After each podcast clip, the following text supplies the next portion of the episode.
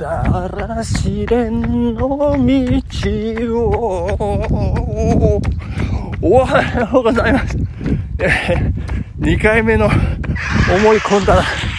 えー、重いです。体が重い。鉛のような感じの体を一生懸命一生懸命運んでいるというような印象の朝でございます。えー、昨日、今日月曜日ですけど、おとといの野球、早起き野球のダメージが今、ようやく出始め、えー、ておりまして、いや、まあ、右肩のこう違和感もさることながら、全身のこの重い感じがもうどう、どうしようもないというか、いや、もうしょうがないですね、これ。重いのを耐えて耐えて、前に進む、一歩一歩進む感じですね。これメンタルトレーニングになっております けど。そして、えー、朝は、えー、割と、寝坊せず起きることができたんですけども、もうなんとも体が重いということで動きが、えー、鈍くなっておりまして、15キロコース断念。といって10キロよりも、あの、まあ、たくさん走りたいなということで、間を取って、13キロコースということになっております。頑張ります。昨日、高校の同級生に誘われまして、ランチをこう一緒にして、まあ、あの、1時間ほどだったんですけれども、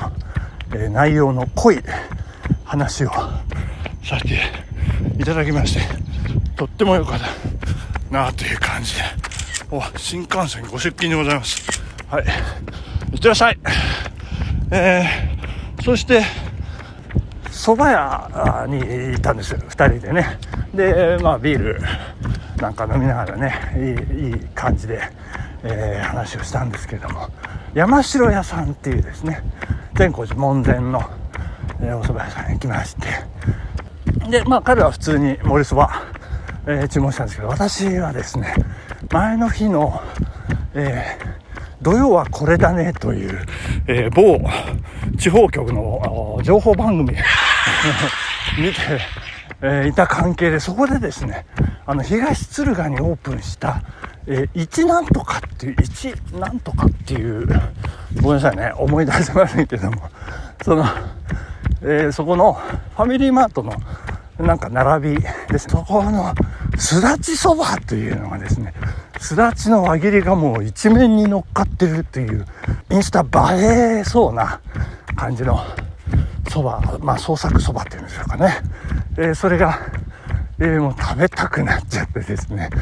うんいいないいなと思っていたところ山城さんのメニュー、まあ、写真付きですよ。写真付きのメニューですだちそばなんていうのがありましたか。ら私オーダーしてみまして。いやー、美味しかったです。最高でございます。あの、すだちの、あの、もともと私、レモンの輪切りとか、まあ、そんなに好きじゃないんですけど、あの、すだちってどんななんだろうと思って。それから情報番組見た時に、こう、輪切りにした時に、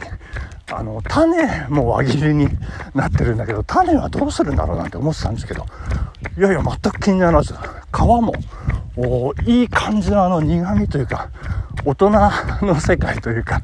あの、山菜の、なんとも言えない苦味が大人になって、こう、魅力的に感じるみたいな感じの、なんとも言えない、こう、柑橘のね、こう、苦味の、えー、旨味というんでしょうか、それが体に染み渡る感じで、えー、スープもね、とってもいい感じで、そして、えー、山城さん、蕎麦湯を持ってきてくださったんですけど、まあ、すだち蕎麦、ちょっとね、あの、つゆが薄いでしょうからって、あの、蕎麦湯用のめんつゆを持ってきてくださるという、すごい、すごいですね。そして、ちょっとびっくりしたのが、その、厨房から、そのすだち蕎麦の会話が聞こえてきまして、テレビでやってたよ、あの、東敦賀の一、一なんとか、あその人は一なんとかって言わないんですけど、お店の名前言ってましたけどね、すだちそば。で、その山城さんの厨房で一番話題になってた値段ですね、値段。えー、そこは、なんと1400円っていう、あの、山城さん900円なんですよ。うん、まあ、すだちのね、量も、あのー、やっぱり違うは違うんですけどね900円とね500円。あのすだちの輪切りが、えー、56枚多くもうちょっとか10枚ぐらい多くて500円の差っていうのはどうなのかなって。まあそこはねあのお店の経営方針というかその店の雰囲気だとか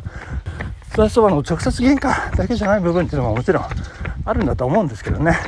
ちょっと500円差っていうのはやっぱすごいすごいなと。いう感じは。いたしましたけれども。はい、えー、そして昨日えー、おおむね好評をいただいておりました。えー、えー、マニアックに好きな食べ物、ベスト10なんでございますけれども、あのー、なんか思いついちゃいましたよ、私また追加で。えー、なんなんでしょう、どんどん湧いて出てくる。湧き出る泉のような、こうね、いつもそんなことばっかり考えてるけど、あの、梅、梅ですよ。あの、疲れた時ね。え、もうこれも、あの、番外編の海苔の佃煮と同じような感覚でですね、えー、疲れた時もう水分取って梅をポリポリ食べて、えー、そして水を飲んで水分を取って梅をポリポリそれから、まあ、お茶漬けにする時もまあもう定番最も定番梅茶漬けありますし、えー、ねなんかすりおろして梅チューブでああもろきゅうのあの梅の梅きゅうですか もう最高ですね、えー、ということで番外にもう一つ、梅というのを加えさせていただきました。ありがとうございます。さあ、ランキングに参りましょう。えー、昨日、えー、番外で海苔の佃煮、そして卵をかけるご飯を2つきましたね。そこに、えー、梅加えさせて今いただきました。そして第10位が、えー、いぶりがっこ。秋田のいぶりがっこ。そして第9位が奈良漬けというところまで発表させていただいたところです。そして今日は続きでございます。第8位。袋麺の醤油ラーメンの酢を入れたやつ。ちょっとこれ、あの、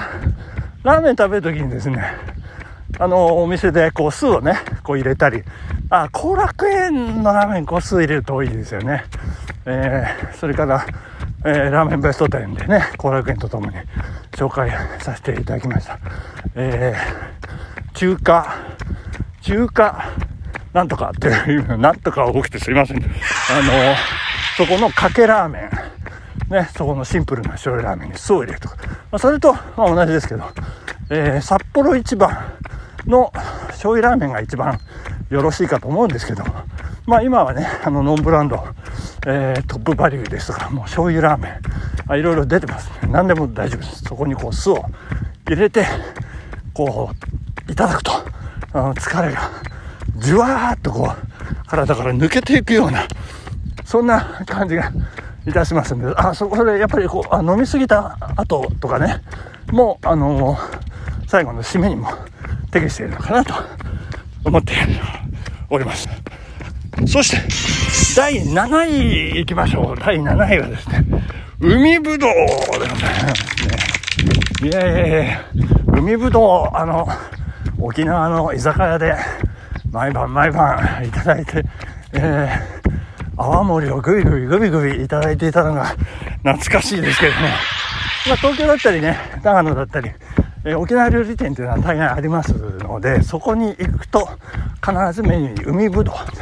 ありますけど、プチプチプチプチした食感とですね、えー、これもやっぱりなんでしょう、酸っぱい系の仲間なんでしょうかね。